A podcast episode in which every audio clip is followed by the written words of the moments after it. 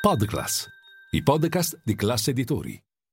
Wall Street torna a temere una recessione ed archivia un'altra giornata in rosso, quella odierna di martedì 6 dicembre per l'S&P 500 è la terza seduta consecutiva in negativo, cancellati praticamente i rialzi che erano scattati la settimana scorsa sulla scia delle dichiarazioni del numero uno della Federal Reserve. Linea mercati. In anteprima, con la redazione di Class CNBC, le notizie che muovono le borse internazionali.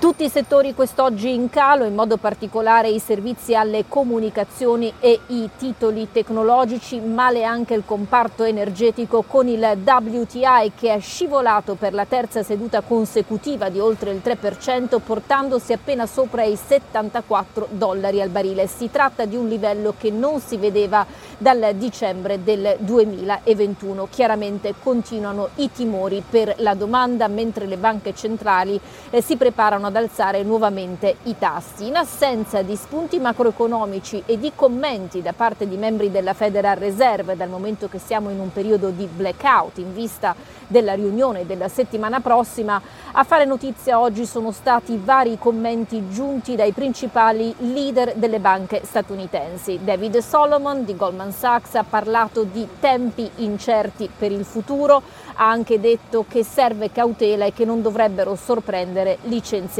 Dal canto suo Jimmy Dimon, a capo di JP Morgan, ha spiegato che l'inflazione eh, di fatto eh, va a colpire i patrimoni delle persone, potrebbe far deragliare l'economia e dunque provocare una recessione tra il leggero e il pesante. Il numero uno di Bank of America ha invece parlato di un'economia che effettivamente rallenta a fronte di tassi in rialzo, secondo lui i consumatori continuano a spendere ma a un tasso di crescita più lento rispetto al passato. Peraltro anche i depositi iniziano a subire dei eh, ribassi. Il tutto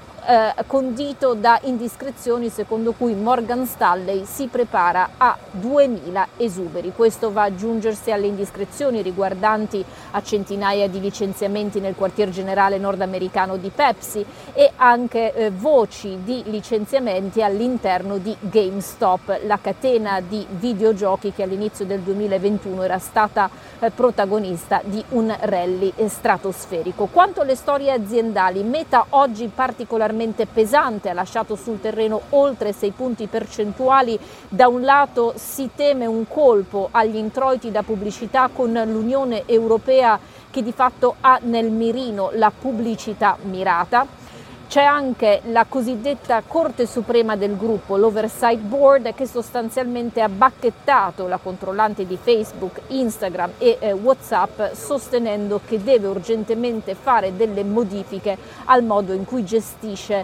eh, i contenuti degli utenti di alto profilo.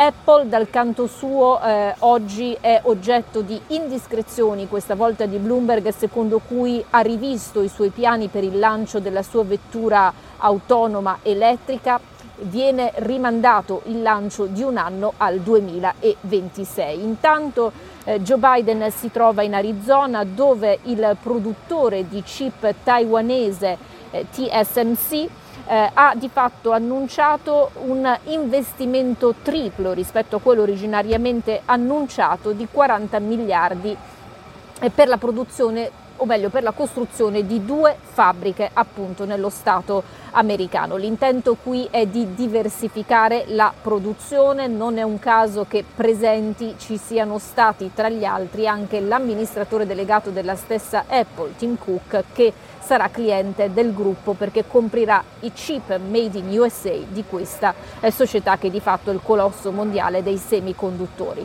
E poi chiudiamo con nuovi guai in vista per Elon Musk, questa volta non eh, centra Twitter ma la sua Neuralink, la società con cui intende piantare nel cervello degli esseri umani dei chip Um, sostanzialmente è partita, eh, secondo Reuters, una inchiesta federale sulla potenziale violazione di norme che regolano la tutela degli animali.